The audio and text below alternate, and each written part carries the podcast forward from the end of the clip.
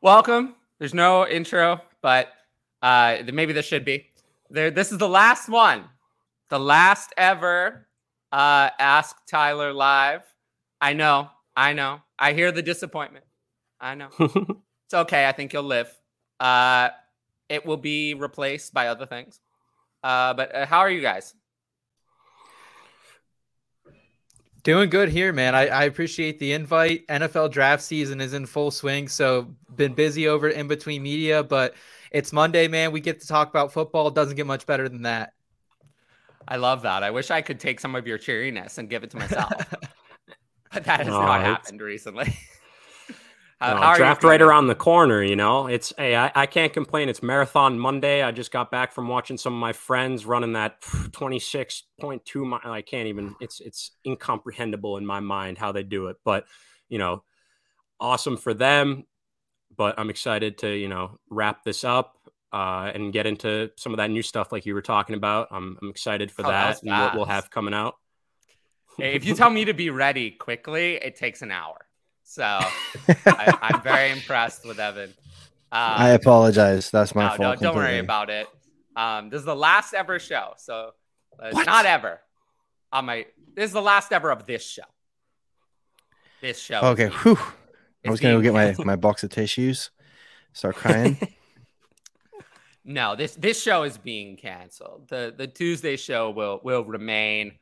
Um, yeah, we can. T- we'll talk about that a little bit more as as the show goes, and then I have another uh, project in my back pocket um, that I'll I'll talk about as well. Um, but yeah, we have some questions. There's a little bit of news which we can talk about, um, and I promise, I promise, I'm, I'm gonna make a promise to the people at the top of the show. We're gonna talk about my budding fantasy football only fans less than three times. less than three times. That was already one or less than three. So most one more throughout the rest of the show. Uh, we're not going to talk about that. You know, don't look it up on the internet. Don't look it up. um, all right. Uh, first question from Caleb. Thinking about setting an offer to my league, uh, 204 and Jimmy Garoppolo for a 2024 first. Um, would you offer the 203 and or 202 and Jimmy G if no one accepts the 204. What do we think about this one? I don't know why you're trying to trade out of the 2023 class, man. It is a deep class. Those second round picks mean a lot to me this season, especially in the super flex format. So I, I don't really get the like I understand there's a lot of appeal for the 2024 class as well, but uh, depending where you project that first round pick, if it's going to be a later first round pick, I'm just holding on to Jimmy G in my seconds. Yeah, i I would personally. I'll take the first. Yeah, I'll take the 24 first. I mean, I've been like knees deep in like these prospects for the last couple of months, and like, like yeah, it's a good, it's deep, but I wouldn't say there's going to be a load of difference makers in the second round. I don't think it's going to be guys that are going to completely like change your your dynasty, you know, roster. So for me, at the shot of like maybe getting a really elite player next year, I'd probably do that. Well, you know, in dynasty, the one thing I, people always want me to talk about more strategy. You know, they say I don't talk about strategy. Spend too much time talking about modeling um, and other things. But what, what was I talking about? Oh, right. I'm supposed to talk about football. Um, you always want to get the premium asset. The premium asset, right? You want to get a chance at premium assets in Dynasty. That's how you build winning Dynasty foundations. That's what we do on my Patreon. That's what we talk about. You know, that's how I help people win, you know, all 163 of those patrons. Um, and I appreciate each and every one of them. But we build premium assets. Oh, the 204, the 203, the 202. Probably not a premium asset. I mean, sometimes it happens. You know, there are there are years where it happens. Occasionally you get that. Usually the profile of a second round pick is not a premium asset. Jimmy G, we know Jimmy G is not a premium asset. Jimmy G is is just okay. 24 first though has upside to be a premium asset. So generally if I'm not sure or if the value is close, you take the side that has the chance of something that's going to be premium. And that's the 24 first. I'm going to take the 24 first. Yeah, I mean, I, I think the big thing for me is with Jimmy G. There's just question marks where we don't. Sure, he could be a QB two for your roster for mm, a couple years, but that's about the the max upside, the potential that you're getting. And there's always still, you know, right now we have more rumors, more news coming out. The Raiders are looking at that quarterback position, already looking ahead, moving on um, for you know maybe next year, even halfway through the year, whatever it is. So for me, I, I agree with you know you in terms of the 24 first that that's the most valuable and the most potential you know valuable asset so I, would rather take that swing um almost in any case i feel like yeah you know what is jimmy g worth to you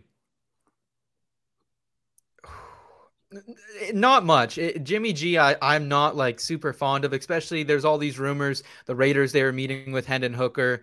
They obviously have some sort of bias towards uh, Will Levis as well. So there is a chance they go quarterback, and Jimmy G is a w- one year bridge type of quarterback here in Las Vegas. I think it's those second round picks, though. Like, I, I am intrigued by the top of the second round this year. Could a Dalton Kincaid fall to you? Could a, a, Mayer fall to you? Tyjae Spears. There's so many good running backs uh, and tight end prospects that I really like. So, so that's, I guess, what I'm a little more afraid of losing um, I, I just don't know if I see the, the same depth with the 2024 class. A lot of high end talent, but uh, if it's a what if it's a late first? I, I think you lose out on that one. Yeah, but you always want to get the upside. Um, yeah. Let's say who are the top five rookies in Superflex before the draft? Um, right now I have uh, Bijan Robinson at one, uh, Bryce Young at two, C.J. Stroud at three, Anthony Richardson at four, um, and then Jackson Smith-Njigba at five. Sign seal. And that's what most yep. people have. That's what most yep. people have. Uh, DLF ADP has uh, CJ Stroud at two, but that was done a few weeks ago. And that was when CJ Stroud was the favorite to be number one overall. And that's not going to happen anymore. That's it's going to be Bryce Young. So for, for those reasons, I, I have them essentially dead even. So I was just going to let the NFL make the decision for me because they're that close. So whoever goes first was probably going to be the one I was going to have first between Young and Stroud.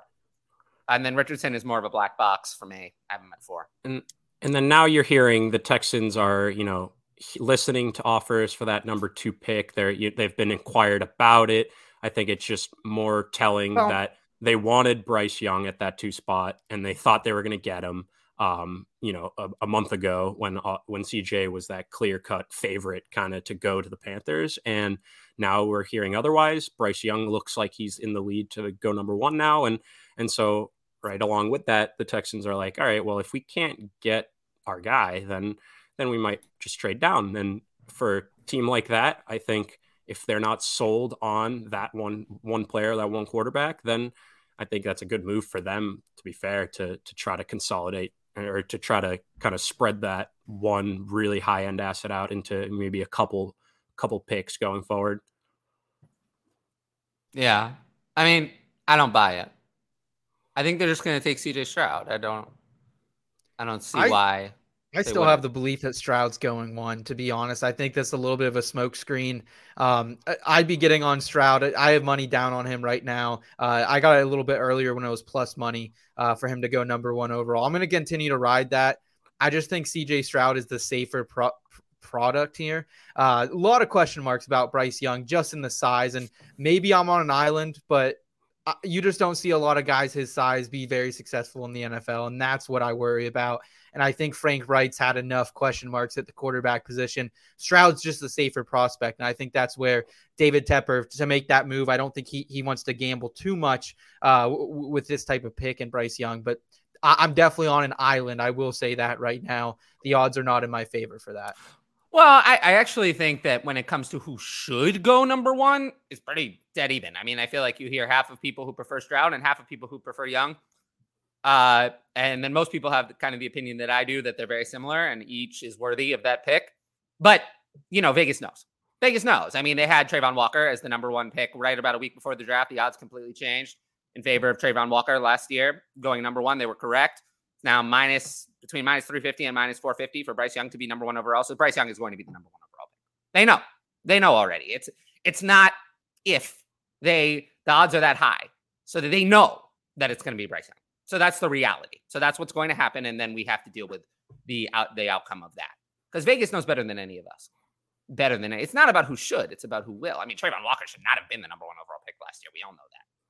I mean, look at what the Jaguars did. They passed on Aidan Hutchinson. I mean, how did that work out? We all said it was stupid at the time, and we were all right. But you know, there's a difference between talking about what should happen and what will happen. Those are not the same thing. Um, although for me, I think if I had to choose, looking at Carolina's team, if I had to choose, I'm okay with them taking Bryce Young. They're not, CJ Stroud might be a little bit more ready to play right away, but they're so bad that I don't think it matters. I think Bryce Young has the potential to be a little bit better overall between the two. So I would lean toward picking the one that I had a slightly higher ceiling. I think that's Bryce Young, even though the height's not there. So it sounds like Tyler, you're completely sold on like you don't want anything to do with the Carolina Panthers because I actually like what they've been doing here this offseason. I, I, I really like the I like the addition of Adam Thielen. I, I was already, you know, dreaming. Adam Thielen's cooked, man. He's cooked. He's cooked. He looks so bad. I don't. cooked, I, I, just don't think he was schemed uh, schemed mm. enough last year. That's that's where I am. Slow, old, and out of shape. He looked cooked. Couldn't run a route. Couldn't separate. Couldn't do anything. He looked. He looked totally cooked. I mean, he was 33 or 32, 33. I mean, he looked cooked. I don't think to he be fair. I mean, bag. those same exact things could be said about me. You know. yeah, but you're beautiful. You know. Oh, thank you're you. beautiful. what? Are, how old are you? I'm 37. Oh well, but you have your Rubik's cube mug, so that that makes well, up for a lot of. Things. It knocks at least three years off. Yeah, I mean, I think it adds at least five years of beauty. You know, it evens you up with with Adam. Uh, but no, Adam Thielen is cooked. I mean, he is. He looks so bad. If you watch, oh, there's the mug right there. Show, put that in the camera frame. The people want to see that. Isn't that oh. like the oh. most epic thing? Very nice. I remember That's noticing awesome. that the first time I recorded it. I was like, where where can I get one? I, get one? I want one of those. Uh, but no, Adam Thielen is washed. I mean, I, I don't, you know, I don't really understand. I, I no, I do understand.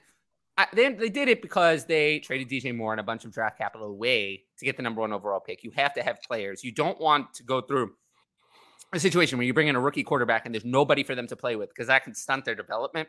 So I get why they did it. It's kind of a waste of money for a long term benefit. Um, so I get that. But Adam Thielen is washed. I so washed. I mean, if you watched him play last year, he didn't lose one step. He lost. He was seven steps off. I mean, he looked. I think Adam Thielen is is finished, personally. So I, I have no interest in him. But I like the long term building. My, I like the Miles Sanders move a little better. I like that one a little bit better. DJ Chark a little better, Low, lower yeah. cost, higher upside. I think DJ Chark looked better last year than Adam Thielen, even though he missed time. I, think I was looking. I think I've said this before, but I, when you look at uh, Adam Thielen's yards per route run over the course of I think last six seven years, it's, it's it is a gross decline where it's just steadily, steadily going down, down, down, down. And now I, th- I believe it was at a barely over one yard per route run this past year. Um, so I, I, think I'm I'm pretty much on the same page. Where for, for reference, not, that's not very like, excited. That's like, out of the league level. that's like, that, that's out of the league level. That's, that's worse, really one of the worst receivers in the league. That kind of level. It's that bad. Yeah, he's just not. He's not. For reference, Steve oh. ran 1.5 yards per route run last year. So who, who did? Steve Smith Senior. It was a joke. He's been out of the league oh. for several years. yeah, no, I, I I like Adam Thielen. He had a great NFL career, but his NFL career is, is at an end. Vikings legend. Vikings legend, absolutely, totally a legend. I mean, mm-hmm. you know, his 2017 and 2018 were amazing for someone who kind of came out of nowhere. You know, shows that you can do anything, even though you don't get the draft capital. It's not a, a meaning to give up on a player. But you know, it's his time has passed. He's done. Hayden Hurst is the better signing. Oh, give me left. a break. Give me a break. I mean, I like Chark more than more than like Thielen. Well, Chark was the one who didn't cost that much. So I like Chark at what they paid. Hayden Hurst, I think, you know, Hayden Hurst can block very well. Very well. He can he can block very well. And that's I mean, look at what the, the Vikings paid Josh Oliver. Like you could get Hayden Hurst for less. I, I think that that's a good a good value. They made a good value signing there. So I don't hate every move that they made, but they need to get their shit together uh, in the future. But I do trust ownership a lot more than the Texans. I trust yeah, Carolina is such a better landing spot in my opinion than the Texans. Like if of the two, like absolutely, I really like the coaching staff that the Carolina Panthers are putting together. I think it's a really good coaching staff, and I like their offensive line is a lot better than people realize. Like they have a really solid offensive line. Their defense is good. They're quite a young team. Um, they've got a lot of things on the up. They've got pieces they need to still keep building. But if they get like Bryce Young or CJ Stroud, I suppose, to me they're sort of one A, one B in my opinion. Um, but yeah, I think I much prefer whoever goes to Carolina. I'm more excited about for for, yeah. for now. I, have been that Dynasty. I've been that way the whole time. Is yeah. who, whichever one goes number one overall is probably gonna is gonna be my QB one. Yeah, I agree. Um, but I at this point it's gonna be Bryce Young. Aw, hey. congrats! Oh, Ryan, congrats on a great run. Proud of y'all, and I was happy to be part of it as long as I was. Yeah, I, I'm not gonna lie. Um, the reason that this show is being canceled on the Tuesday one is staying is because Ryan's on the Tuesday one. Um, I, I need Ryan. I, I, need Ryan. I love Ryan. Who and, doesn't? No, I think everyone loves Ryan. But Absolutely. I um you know, I'm never gonna say never, but I don't really see myself doing these long live shows without Ryan. So yeah. I um expect to see I mean the Tuesday show will continue. Ryan will be a part of it. And uh I um been working with Ryan for almost two years, and I have been happy the whole time. So yeah, I um yeah, I love Ryan. And I'm, I'm you need that clip. You need the clip from like with Will Ferrell being like, "You're my boy, Blue." It's kind of how I feel about it, though. I yeah, Ryan just makes the show easy for me to do. So I I like him. Let's go. hey. Yeah. yeah. Um, yeah, I, I'm excited. I mean, look, this show is just going to be a different show. Uh, I can tell you exactly what it's going to be like. Essentially, the way it's going to work, the show's still going to come out every week. Just the difference is that I, um, I'm, you know, those AMA threads I do on Twitter, or if you look on the YouTube channel, I have these Patreon question shows where I took questions from the patrons, uh, put them in a show doc, and then answered them live. It took the it ranged from about 15 to 25 minutes. That's what this show is going to be. It's going to still be called Ask Tyler. Uh, but you know, instead of sourcing the questions from the Patreon, which I will still do uh, for the patrons uh, every couple of weeks, but for this show, it'll be questions from Twitter, and I'll just answer them. You know, answer the questions, and that'll be the whole show. 15 to 25 minutes. I get like 100 questions in my Twitter threads. I'm obviously not going to do all of them on the show, but I'll pick my favorite 15 to 20 questions, answer them, and then that'll be the show. It'll be released. I'm going to try to figure out a consistent drop schedule, but even if I can't, it'll be about once a week, probably coming out later in the week to offset the Tuesday live show. So probably you're looking at a Friday or Saturday release most of the time for that show. And yeah, 15 to 25 minutes every week. And, and I'll be doing that uh, in place of this show just feel like that's what people wanted. They all watched the Patreon show. They all said it was better. They all said I actually talked about football. There were no distractions. I didn't seem cranky. And I, yeah, everyone loved it. I've never really had one negative comment about those shows. So that's telling me that that, that needs to be a regular show. So that's what that's what is going to be replacing this. It'll still be in the same feed, same thumbnail. It just won't be live. I'll be a lot shorter. I think that'll be better. At the end of the day, we're moving away from these hours and hours shows in our society. Like, I'm not that big of a YouTube channel. I have like 1,600 subscribers on YouTube. That's nothing. Like, the channel just can't support two two hour live streams a week. There's just not the demand for it. There's not the demand for one, but I love doing it. So I'm going to keep doing it. But I want to try to create content that's more consumable for the people. And as much as I love this show, it this just isn't it isn't it. People don't watch it after. So I'm gonna try to give you guys something that like stands the test of time a little bit better. Because at the end of the day, like I'm I'm doing this for you guys, like the audience. Absolutely. As a contender, what would you pay for Henry, Derrick Henry? Good question. Uh, well, in my Patreon uh, spreadsheet, which you can find here, I have Derrick Henry not rated very highly. Um, I don't in a super flex. I don't really think I'd give up any first for Derrick Henry. But what do you guys think? It's so um, hard. Oh, go ahead. Sorry, Evan, go sorry. ahead. Oh. All right. Yeah. So, you know, the issue with Derrick Henry is that Tennessee just scrapped their entire offensive line. And so we have question marks there. We're hearing rumors they could trade up and get a quarterback, but I personally think it's going to be Ryan Tannehill or Malik Willis again. So, like, overall, this offense, whoever it is, is going to take a hit between one of those two quarterbacks. And like, let's be honest, Derrick Henry, he has been an anomaly so far. He's kind of defied that age gap that we see in dynasty fantasy football leagues with running backs. Um, but I don't think I'm giving up too much for him, honestly. Maybe like a late second round pick, but again, I well, love the really low. I just love the, this group of running backs coming in, man. There's so many guys who I think can be difference makers in the second and third round of super flex leagues that I don't want to overpay for him. You know, if I can shoot out a couple veteran wide receivers to him, um, maybe f- float a third or fourth round pick, maybe I'll, I'll do that. But I just don't think I'm going to pay for what the the Derrick Henry manager is going to want. Is my issue. Yeah, I mean, I I don't I don't think even at his age and everything going on surrounding the team situation, a late second probably doesn't get it done. But I'm not, but I'm not probably I'm, Conan. It doesn't get it yeah, done. A late second doesn't yeah. get it done. But I but I'm not, on the I'm, I'm I'm there with you though, where I, am not trying to give up much more than yeah. that.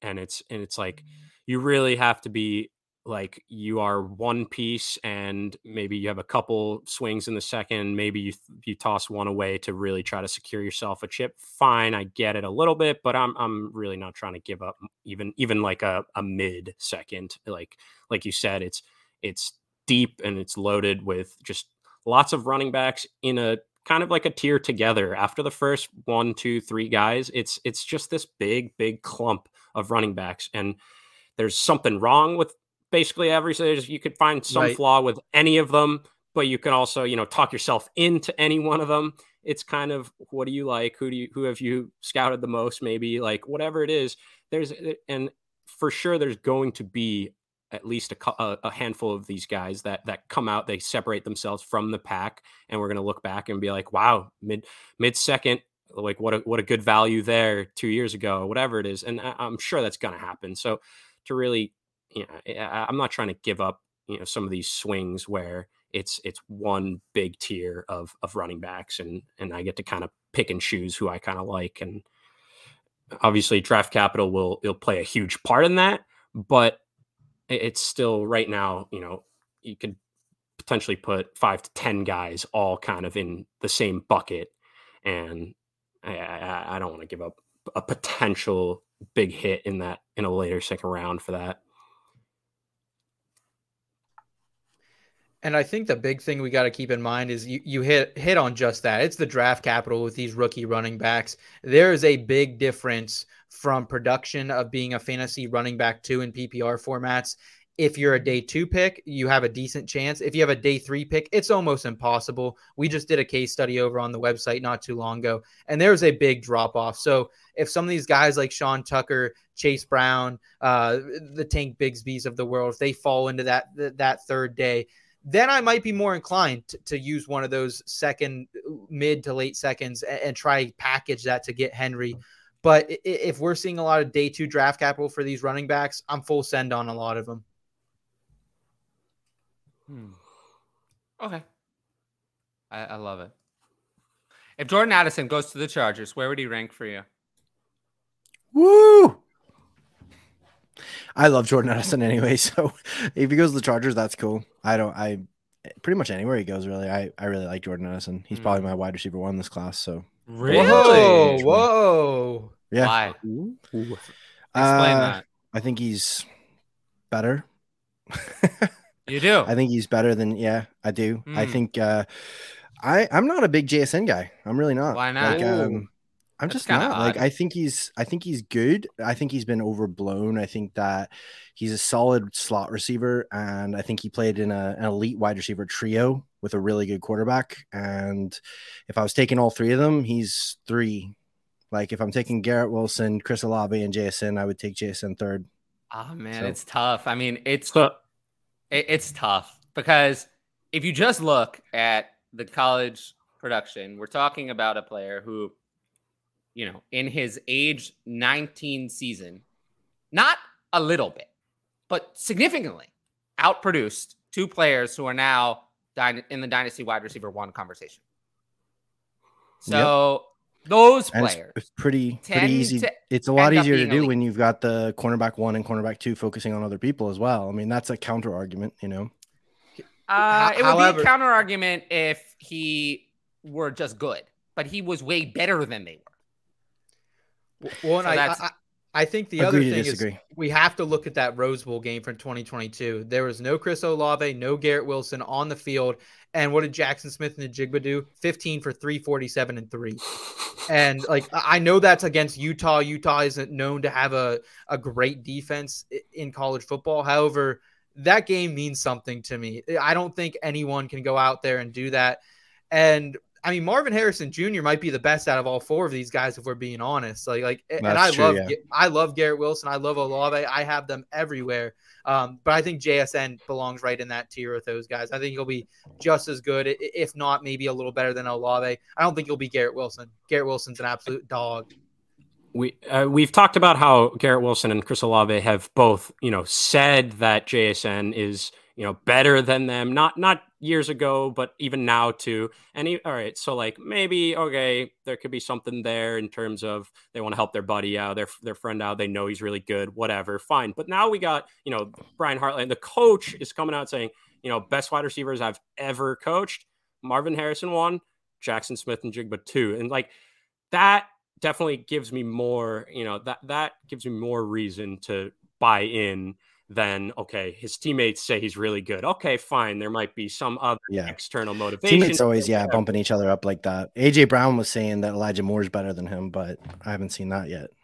But that's why that's why I'm saying like, okay, just the teammates saying it, fine. I'll I'll take it. You know, I'll take it not too hard, but I'm still listening. You know, but now the coach is coming out saying like that. I'll I'll listen to a little bit more. I trust that information a little bit more, and more so it gets me giddy for Marvin Harris. Oh, baby.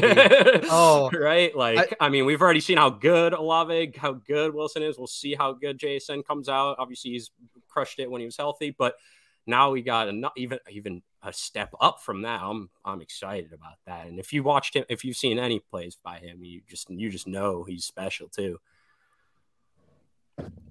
Keep it up, guys. Looking forward to the draft. Yeah, I'm looking forward to the draft. I mean, we'll be live for all of it uh, day one and day two, anyway. Um, yeah, I'm looking forward to it. I have a lot of guests. It's going to be a very fun show. Um, yeah, it's exciting. Dude, I can't wait. Absolutely. Um, yeah, there's a lot of people who are on it. I have to start sending out invites. I'm almost as excited for day two this year as I am day one, just because of like like I, I don't think there'll be a ton of fantasy relevant players kind of going in the first round this year, but uh second round and third round i think we're going to get a lot of fun there. Um i'm expecting maybe even some of these receivers that we are hyping up uh like the zay flowers of the world like the josh downs. I think they will be a day two pick eventually. So that friday man that's i'm going to be ready to go. I'm, I'm fired up for it for sure. Yeah. And, and as for this i just want to say that it's i really appreciate it and I know there are a lot of mountains to climb to get there. Um, yeah, it's important to note that. Uh, Jesse says, Evan, if all three came out last year, would you still have JSN third? Or the fact that you've seen a year for Wilson and Olave in the NFL making an impact in how you feel now? Uh, yeah, no, I would still have him third. I mean, like I said, don't hear what I'm not saying. We've already talked about it. Garrett Wilson and Chris Olave are in everybody's top 12 dynasty wide receivers. So it's not like you're saying JSN's a bum. You know what I mean? Like I'm not saying this guy sucks. I'm just saying for me personally, like if I'm picking three of them in a startup, I'm taking him third out of you know the three of them every time. So that that's just my opinion. I I like him. I think he's really good. I think he's going to be a super solid pro, and I think that he is going to be really, really good in in Dynasty. I just I'm not over the moon about him the way a lot of people are, and the way the other three gentlemen on this on this podcast are, and that's okay. That's what makes Dynasty fun. You know, is like, hey, if we all thought that every single player the exact same way, then it would be kind of boring because we would all just want the 101 and nobody else would want any of the other rookie picks, you know? So I, I yeah, for me personally, I, I think I just like what I see in Olave and Garrett Wilson better. I think it's uh, maybe got more of a high, high ceiling than JSN. I think he could have a really safe floor and be like a really, really solid, really exciting, you know, wide receiver two maybe for your, for your squads. But that's, that's just me. I see, you know, again, we don't have to get into it. We don't have to be a JSN podcast, but I do actually um, have reasonings. You can go listen to my show if you really want to hear them. Like we did a whole episode about JSN, so that's that's how I feel about him. I like him, but I'm just not as high on him as everybody else.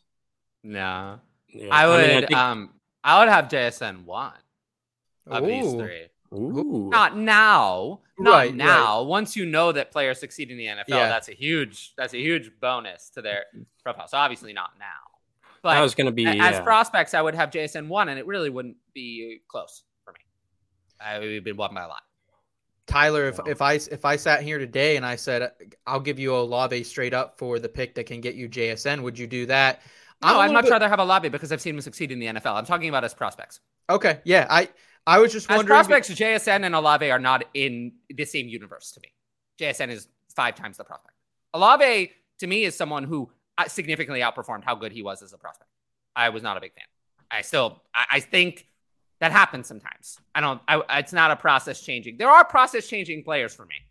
Chris Olave is not one of them. Not one of them. Not one. He's not someone who feel where I feel like my process was wrong. I need to fix this. It was just, it, you know. How low were you on him? Like, how low were you on him last year? Like, was he like your uh, receiver three, four, five? Well, I mean, I think very most people had um, London, Wilson, and Burks battling for one, two, and three. Most people had those two, those three as the top three. Um, so I wouldn't be unusually low on him. I think I had him at it, it's flip flopped a lot between him and Williams at four and five, depending on how hurt Williams was at the time I was ranking. Um, okay, that was really it wasn't like he was like your wide receiver ten or something. No, but to me, he was in a different tier from those. London and Wilson to me were the top tier. Burks was kind of in a group he was clearly behind the top two, but ahead of everyone else. And then he was in the Olave was in the next group, two tiers down from London and Wilson, who I thought were excellent prospects.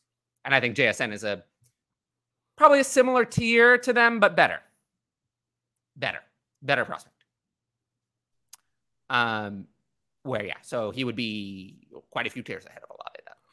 It's going to be, I mean, it's going to be interesting to see where he lands. I, I was wondering, honestly, on that, like, is there landing spots that are gonna like really sway how you kind of feel or rank him at all? No. That's no, I yeah. I so. mean, I think that's fair. No, I think we've accepted. I mean, if we look at the landing spots for JSN, none of them are good, and we're ranking him pretty high anyway. They're not good. I mean, the he's not going to go to a good landing spot. That's not going to happen unless someone trades up to get him. But as the draft is currently constructed, the the most likely landing spots are Houston by far. Yes. That's yep. what I see mocked the most. Uh, Houston at 12. And then I mean, other than that, it's a question of what do you think is more likely? Him going earlier or later? I think earlier is more likely because I don't think Houston's going to pass on him if he's there. Mm-hmm. So I think being surprised. But even these other teams in the team, no, they're not good. I mean, it's Chicago like at nine. I mean, Patriots or something. Ooh, the Patriots yeah. is worse. yeah. would be yeah. better than the Patriots. Yeah, uh, the Patriots absolutely. is dead last. Chicago and the Patriots are close for how much I dislike the landing spot. Those I would prefer the Texans. Bad. I prefer. Oh, absolutely. Texans. Oh, oh he's, absolutely. he's the only man in town at that point. You know, him and Dalton Schultz are pretty much going to be getting all the Assuming target the share. Texans have well, Young Bobby or Trees Stroud, I yes, would prefer the Texans. Yes, if the Texans yes. drafted Anthony Richardson, then I would not prefer the Texans. Right, right. 100%. I would not prefer that. I love yeah. Anthony. I actually like Anthony Richardson, the fantasy asset, but Anthony Richardson is another is a worse version of Lamar Jackson. Worse. Can't pass. I mean, we're talking about this is you know, what Trey Lance has delivered in the NFL, not what Trey Lance we hoped he could be. This is what Anthony Richardson is. Um, so we want to be careful of him uh, for our receiving weapons. The volume's not going to be there. So we were not going to like receivers who go there. Chicago's even worse because they already have DJ Moore and Justin Fields just doesn't have the high volume. So that's going to be bad too. Um, Houston would be my favorite if they had CJ Stroud. I'd like that. CJ Stroud would uh, be excellent an excellent choice. Uh, Is that not help your favorite landing spot if it's Bryce though? Well, I just assume that's not possible. Bryce is going to go to number one.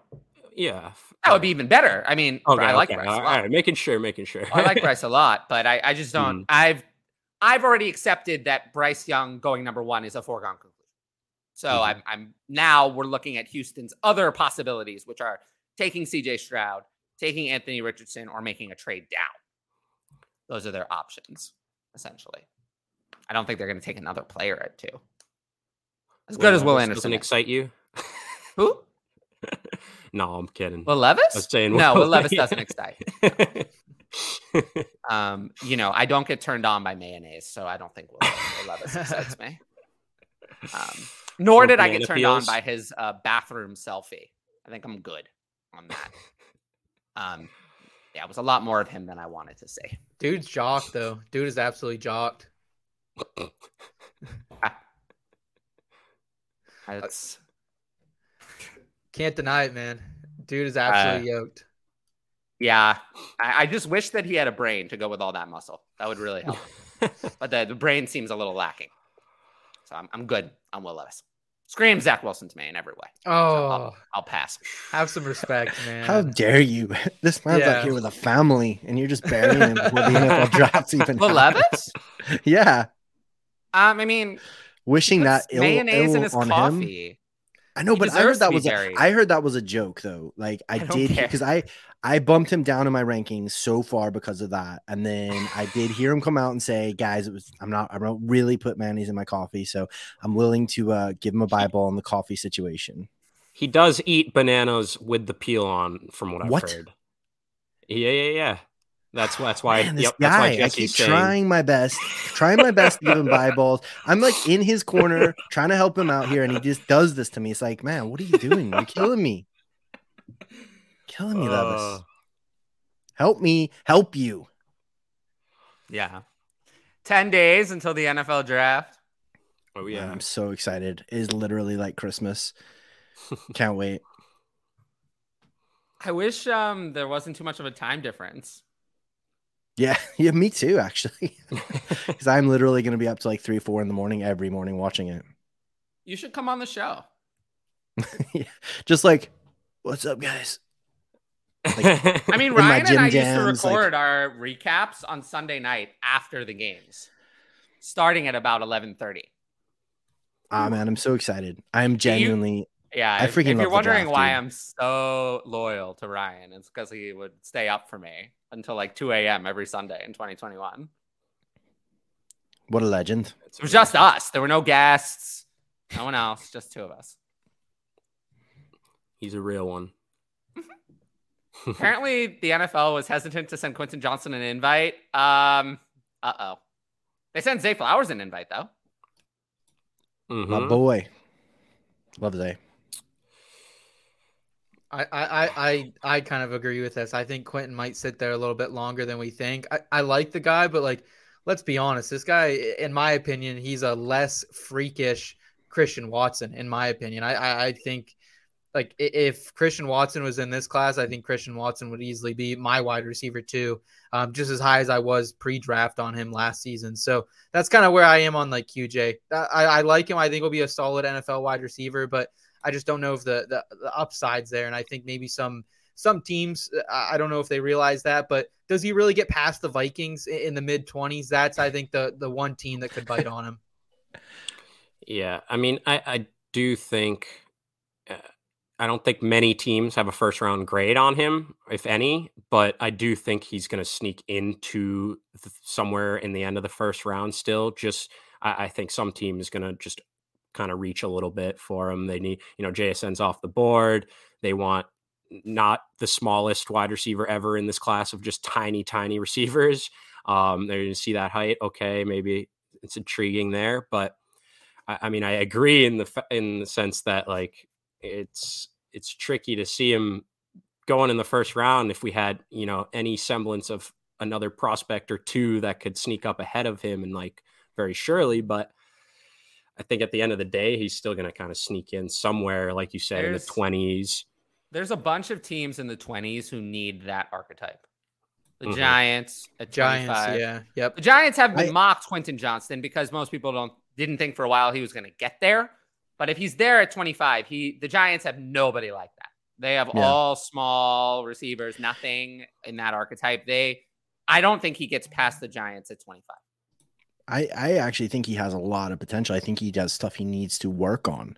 I think there's some issues there, but it's really interesting. Actually, it's been, I find it fascinating his sort of like pre-draft process, you know, because we started out like early in the offseason, everyone being super hyped on him and being like, yeah, maybe he's wide receiver one. And then like as it's gone on and on, everyone's like, uh, maybe he's a second rounder maybe he's in third round, you know, and like everyone's like freaking out and like he's all of a sudden going to become like a value by the time our rookie drafts hit potentially the way that he's going. Cause I do think he has a lot of potential. I think he has some drops, he has some body catches, he needs to work on certain things for sure, but he's a big dude. He's fast, you know, in the field. He has really nice YAC. I think there's some really, really good things that he does. And if he gets really solid coaching at the NFL level and he gets like another, you know, if he lands with some other wide receivers that can help mentor him a little bit, he's a pretty young guy as well well. He's come out pretty early. Like I do think he has a lot of upside, but he's more risky. He's a lot more risky than like a JSN or Jordan Addison. So that's why we're seeing him probably drop a little bit. Yeah. I I do wonder like how it's gonna go. I mean, at this point, Zay Flowers is starting to work his way in with Johnston and Addison in the race to be wide receiver two in the NFL draft. Uh, so we'll see how that all kind of plays out. But if you look at the board, I, I, have basically assumed that the Texans at 12 are going to take a wide receiver. And I do think that's going to be JSN and that's going to be wide receiver one. I, am not sure anyone before that is going to take a wide receiver. But then I look at some of the teams after that. New England at 14. Oh, that's not good. I don't so really want anyone. Uh, so yeah, that's like the worst. And and not far behind in terms of bad is Baltimore at 22. That's almost as bad. I don't, I don't want, uh, not a fan you know, I faded Rashod Bateman for that reason. Uh, was right. I said he was good, not great. Good players don't tend to beat horrible situations. He didn't. We do the same thing with Quentin different Johnston. offense, though. A little different offense under Todd Monken. I think we have to keep that in mind. But I mean, He's not change who Lamar is. Yeah, OBJ. If Lamar even plays, and OBJ's there now as well. Um, so I think that con- convolutes thing. Mark Andrews obviously going to be the the leading target there, regardless, in my opinion. So eh, eh, he's probably the number four option in a in a possible Lamar Jackson led offense, whatever wide receiver lands there, which I'm not excited about. I agree with you, Tyler. Yeah, I, I don't know if that's worse than New England though. New England is just as bad. They're both bad. The good landing spots are the Chargers at 21, that's like the really good one. Uh Buffalo at 27 is kind of nice. I would love Zay Flowers in Buffalo, man. I've I've He's not gonna right... make it there. Maybe He's not gonna not. make it there anymore. He was invited to Dude, the draft. He's, you he's will hear me all the way over in the states if Zay Flowers goes to Buffalo. I, you'll hear uh, me screaming all the he's way. He's not gonna make it there though. He's gonna be long gone. Shush. He's gonna be long Shush. gone at this point. Don't you don't you rain on my parade? I actually think it's more likely at this point that Quentin Johnston slips to Buffalo. Could be. Very well could be. Yeah. I mean, I would say they don't believe in Gabe Davis, and I don't think they really do. Hmm. Quentin Johnston is would Why be repla- would be instead of Gabe Davis long term. Good. It's uh, all these all these landing spot is the landing spot talk is so it's so frustrating because I, I am a Pats fan. I live in Boston. I'm a big fan of the Patriots. And oh, so getting someone we're not like a big Bijan, getting some, yeah, I, understand that, but getting someone like Bijan, getting someone like Jason, if if they're at twelve, like uh, Jesse, I think mentioned, but that that would be, you know, I'd be ecstatic as a, as a fan of the team, and then I'd just be so sad and crying inside as a as a person that plays fantasy and talks about fantasy football and like talking about these landing spots. We've we've already been poo pooing it all all off season. It's like, oh, I hope they don't go there but it, it puts me but, in a tough spot because I'm like, that would be awesome for the team. but I saying that, that though, as a Patriots fan, right? Do you not think? I mean, me personally, I just think what happened last year was like an all time low. Like it was an absolute oh, train oh, yeah. wreck, a disaster. As much as like we like to make fun of Bill O'Brien and he's a bit of a clown and everything like that, he is a pretty good offensive coordinator. He is pretty good at like getting a game together, getting a game plan. I actually think they could be a lot better than people think they're going to be. So, I mean, if they got a JSN, if they got a solid really nice weapon to go with Juju and some of the other pieces that they're trying to put together. I actually think Mac Jones is a lot better than what we saw last year. I don't think he's ever going to be like a top five dynasty quarterback, but I think he's a lot more more reliable, a lot better. If they can work out, I know there's some issues going on with him and Bill Belichick and stuff. We got to see mm-hmm. how that plays out. But do you not think like, okay, say for talk's sake, him and, and Bill are singing Kumbaya off the same hymn sheet again. They're getting back in the same, you know, they're in the same uh, church meeting, whatever they want to call it. They're happy, they love each other, and then they draft JSN. They've got Juju, they've got you know whatever. A couple of things fall in the right place. I mean, that could be you guys could be cooking with gas over there a little bit. Absolutely. No, I, I definitely, you know, I think a lot of local local fans are completely off of the Mac train. Or they, they hate what they saw last year after a you know promising rookie year. And you know, I, I you, you won't believe how many times I hear you know friends, other people just talking about the Patriots wanting Bailey Zappe to be the start, and it's like, but like, man, do people like, not realize I like? Give, yeah, it's I give him almost, you know, obviously way less of a prospect and not as big of an extent that this reaches, but he's almost in my mind gets like a Trevor Lawrence and yes. Urban Meyer yes. pass for me exactly. because of how bad it was. Like obviously exactly. nowhere near he's I'm not expecting Mac Jones to become no. Trevor Lawrence. He's not at all that prospect or anywhere near it.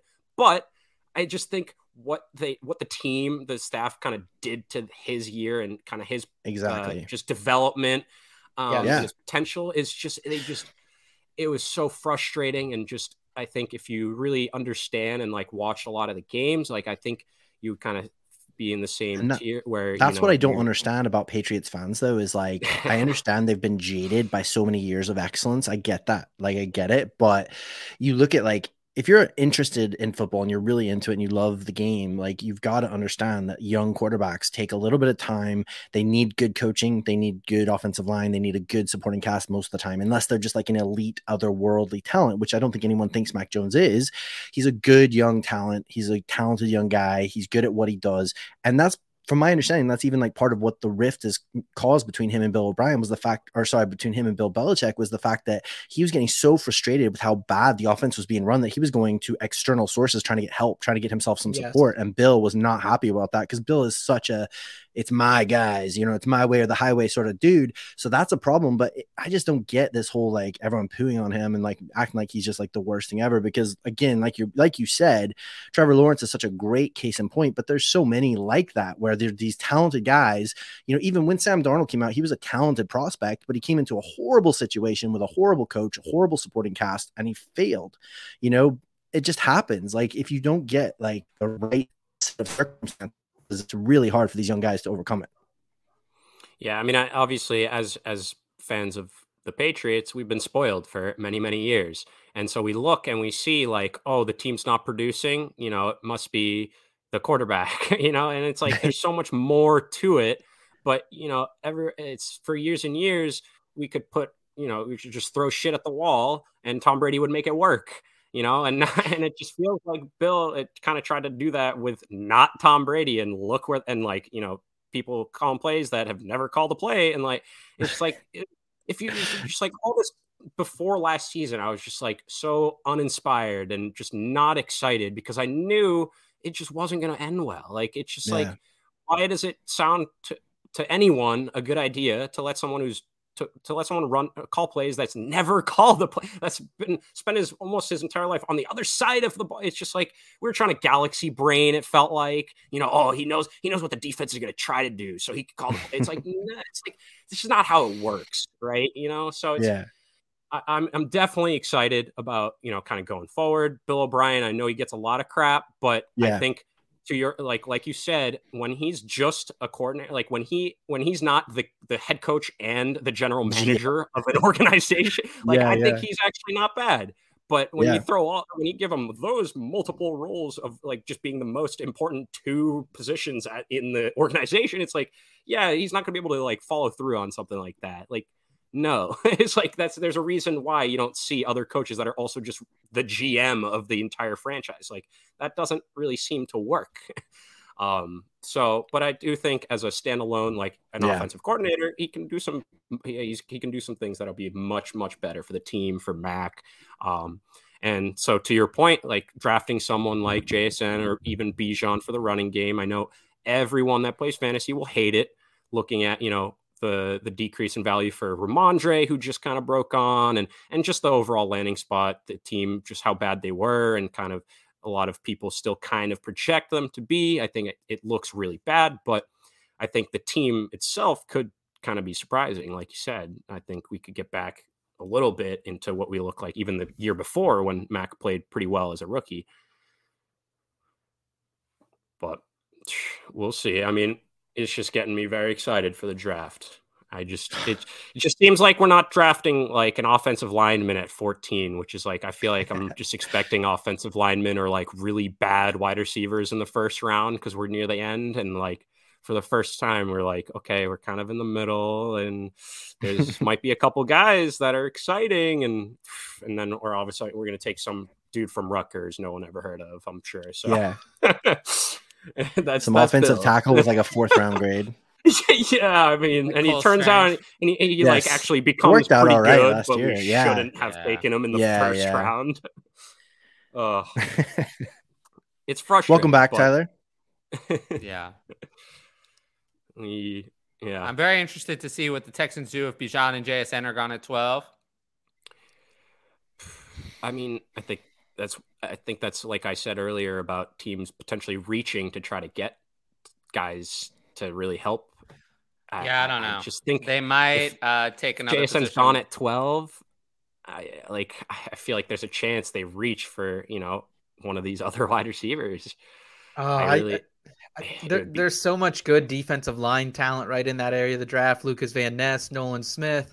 Um, I, I, think a lot of those guys you could kind of make the case for it that that pick. But I think if they do want, want a wide receiver, maybe they try to trade back into the 20s a little bit, get a little extra draft capital. But that would kind of be worst case scenario for the Texans, in my opinion, if JSN is off the board at 12. And I don't know who does it though. The Bears, I, I think they're the only ones frisky enough to maybe to maybe pull that trigger. People keep saying Atlanta's going to take JSN. I just don't buy it.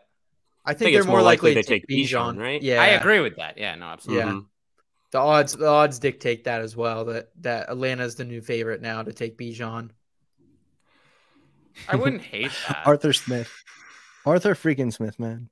He definitely would take Bijan, and then he would take like he would take like a chain in the second round as well. like, we don't need a quarterback. We don't need a stinking quarterback. We're gonna run the and ball. Then, and then have and then have Patterson and Allgeier and Bijan all splitting snaps. Yes. wildcat, just wildcat all the time. Yeah. Which one of these three uh, running backs is going to take the snap? You tell me. I mean, I think Bijan would definitely at least be, you know, kind of in, interesting there, and someone you could get. I mean, you're gonna get be excited about almost anywhere. Like, there's not really like a truly bad bad landing spot. There's landing spots you really don't want him to go because there's another elite guy. But even then, he's so he's so good that he's gonna work him work his way in. Um, but yeah, no, it's I'm just Levis makes need, banana and mayo sandwiches with rotten bananas and fire. That's funny. You see, That's yeah, funny. I you see the that. next the next comment. Look, there's an actual video of the okay, banana eating with the peel. With the peel, I'm, I'm sure. I don't want to. So that one's that. definitely true. Oh, well, you know, I'll be live to do my reaction to it. You know, we'll have to say.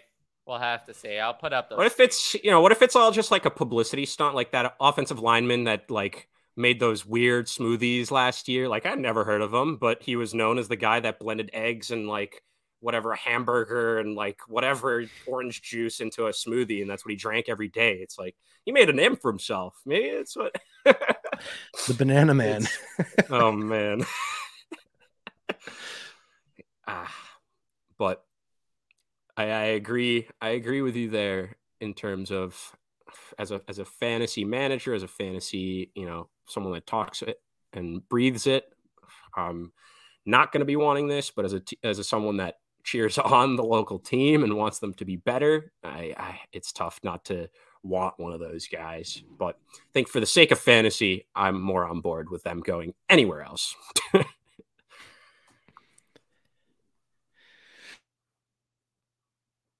Um, is it a hot take to say that Bijan Gibbs and Charbonnet could all be ranked above Taylor this time next year? Well, Bijan is ranked ahead of Taylor now. Um, Gibbs, no, it's not a hot take at all. He's three years younger, and you know Taylor will be starting to go over the other side of the age. No, it's not hot. Charbonnet. That one's a little see, hot. I don't know if I see that as likely, but it's not crazy. But this time next year, that one, that one's the like that. the little Yeah, bit. Of, that's- that's, the little bit I of spice doubt that's been sprinkled on the tape. I doubt it, but it's not Mhm. crazy. Yeah. Um, just, I mean, there are landing spots where Gibbs would be ranked ahead of Taylor for me now.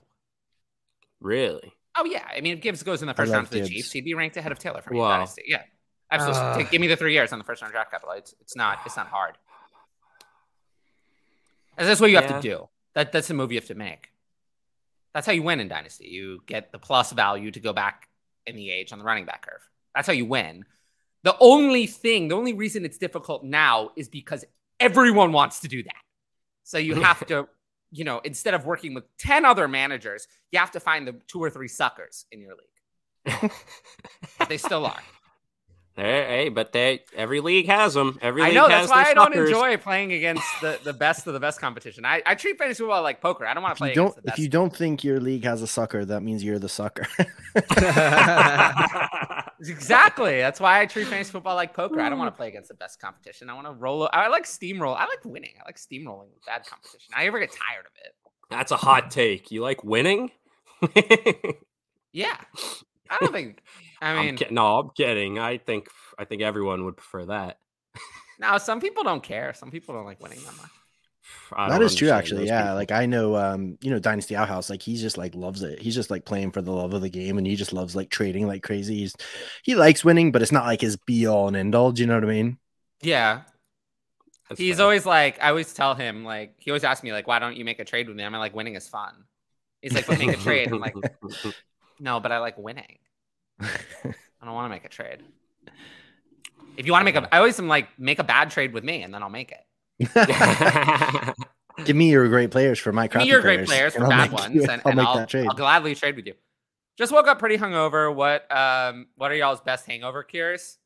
Uh not drinking in the first place. I was literally gonna say that. Dang it! You stole my dad joke. I don't um, drink. So. I'm usually I'm usually a, a greasy food and a blue Powerade or Gatorade. That's that's usually my go-to. Gotta pop that ibuprofen too, man. That stuff is magical. I hope you already have a couple in you today, but yeah, I agree with the greasy food part 100%. Hungover on a Monday, though. That's impressive. I appreciate that. That's a different level of degenerate out there. yeah. He's just getting ready for the that- draft. That's that's my entire city right now. It's marathon Monday. Everyone, a lot of people have the, the day off from work, and they are right now in the streets. I've already. I was at Chipotle earlier. People got kicked out for being too rowdy. I was at watching the marathon. Already, a fight broke out down the street. Like it's it's people are getting getting crazy on this Monday. I need to get to Boston then. Jeez, what am I doing?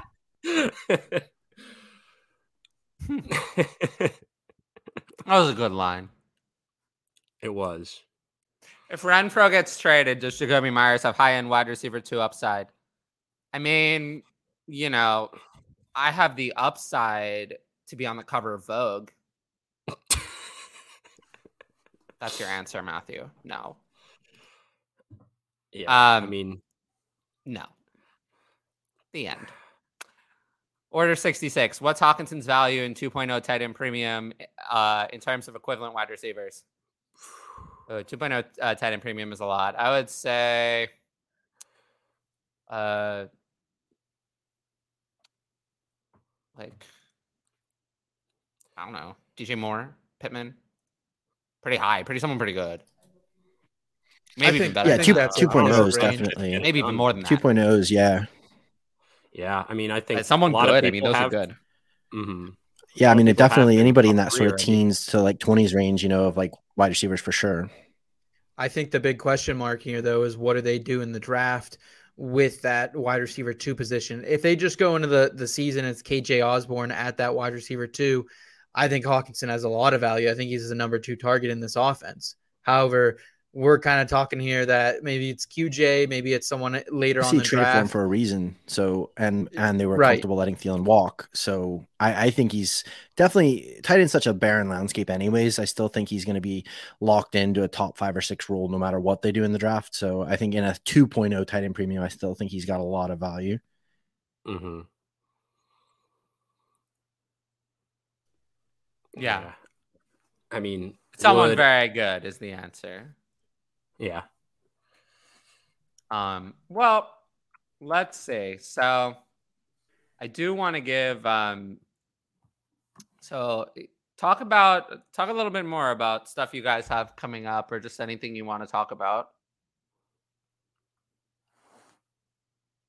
I'm excited about the draft. yeah, but like, tell the people about your stuff. We're all excited for the draft.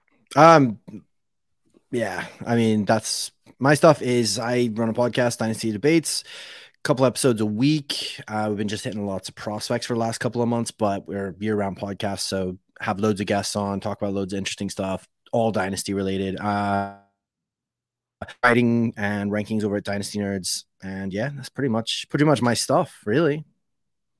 Short, sweet. I love that. Um, I listen to Dynasty debates all the time. It's in my podcast feed. So I'm very. Excited. I love you. um, Seth, tell the people about. Yeah. So, uh, yeah, inbetweenmedia.com. That's where you can find everything I do. I'm kind of the the brains behind that operation. Just had a fresh redesign over the weekend, so website's up and running. We got columns, articles coming out all year long. Uh, also here on YouTube at IBT underscore media. That's the best way you can support us. We have our uh, fantasy football live stream podcast on Tuesday nights, 9 30 p.m. We also are balls deep right now in the PGA and NASCAR seasons.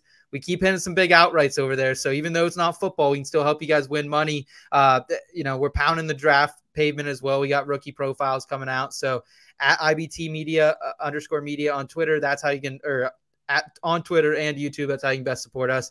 Tyler, appreciate the platform though, man. It's uh, good catching up with you, bro. I appreciate that.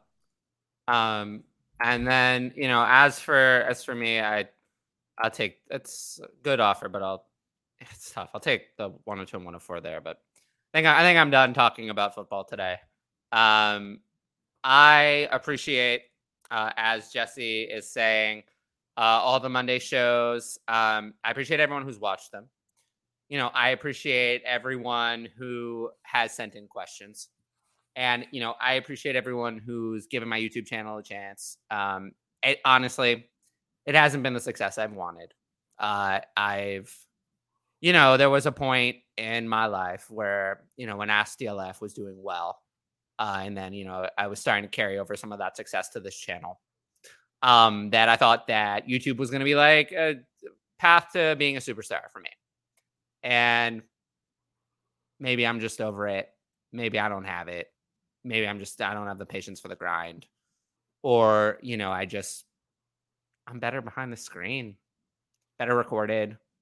One of the things I hate about live content is I can see how well it's doing while I'm live. I don't like that. It's one of the reasons why I'm going to record the Ask Tyler show recorded because then I just get to focus on the shows and see how the show does later. I'm not trying to focus on how the numbers. I get down when I see not that many people watching the show. Um, so you know, it's been a lot of fun for me to produce this, and I'm gonna miss it. I'm gonna miss it.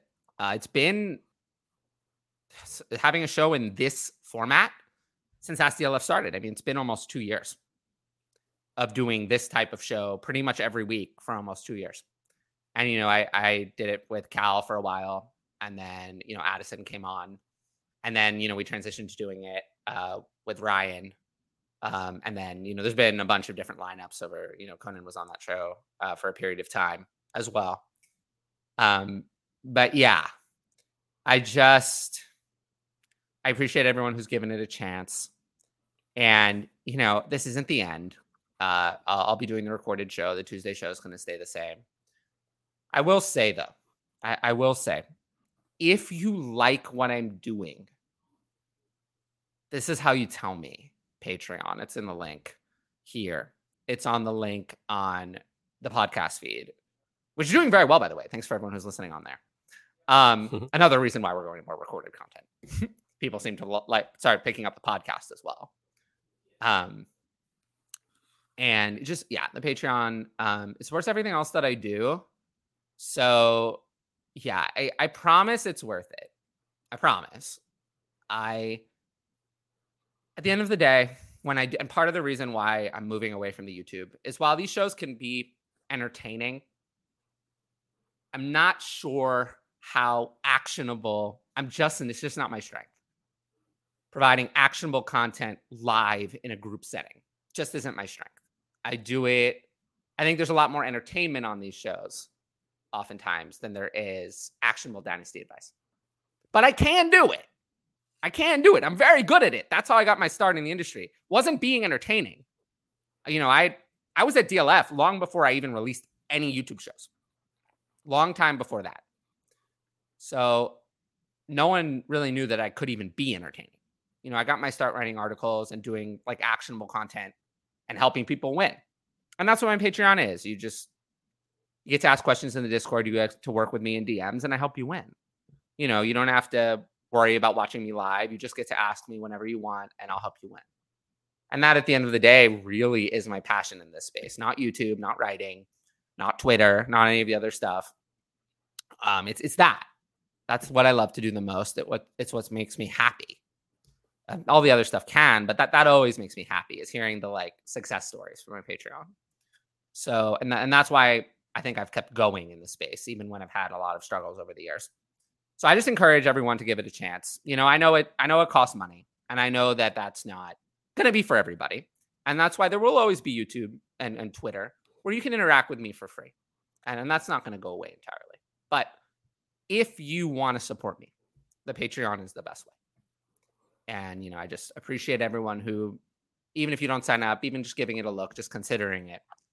Um, and if you want to just get the rankings, I have a Venmo offer. Uh, it's on my Twitter. You can find it there. I'll, I can send it as well. You just pay $15. You can get my ranking spreadsheet for the rest of the offseason. So that's saving a lot of money over the Patreon. You just have to pay once. So that's another thing I put out there to try to make it more convenient for people who are just interested in the rankings and, and nothing else. So I have that as available as well. Um, and I appreciate Ed. You know, Ed and Jesse have been two of the people who've asked the most questions over the years. I mean, you can still ask questions on the Tuesday show. That's not going to change. We'll just have a topic as well we'll have a topic as well. It won't just be AMA. We'll have a topic, I'll have a show sheet, and questions can be integrated as a part of the show. But don't worry, Tuesday every night, 7:30 Eastern, you'll still have the opportunity to ask me questions. And then, yeah, I appreciate everyone. I appreciate the audience, and uh, it's been a fun ride. And uh, thanks for being part of my last show. Thanks for having Absolutely. us on, buddy. Congrats, Definitely man. keep going keep going, man. Keep following your dreams, keep following your passions. And it's good to know yourself, you know. Like I like hearing you say, you know what, this is what I'm good at, this is what I'm not good at. It's you know what, find what you're good at, keep going, keep pulling it, keep follow your passions, man. Don't give up, all right? I won't. I won't. I don't I don't quit. I'm not a quitter. But I um, you know, I think people will love the solo show people have already loved it. They love the Patreon version. It's going to be the same show, just with questions from Twitter. Nothing else is going to change. People have loved that show, and it's the content I've done. To be really honest with the people, this might sound a little sad, but it's the only YouTube content I've done this year that I've been.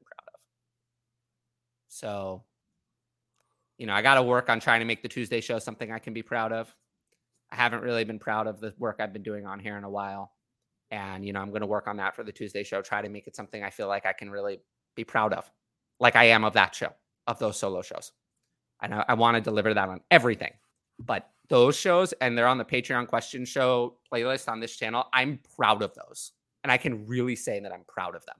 And I can't say that about any of my other shows that I've done recently. It's been a struggle for me on YouTube. So, you know, give those a watch. I, you'll see a different me.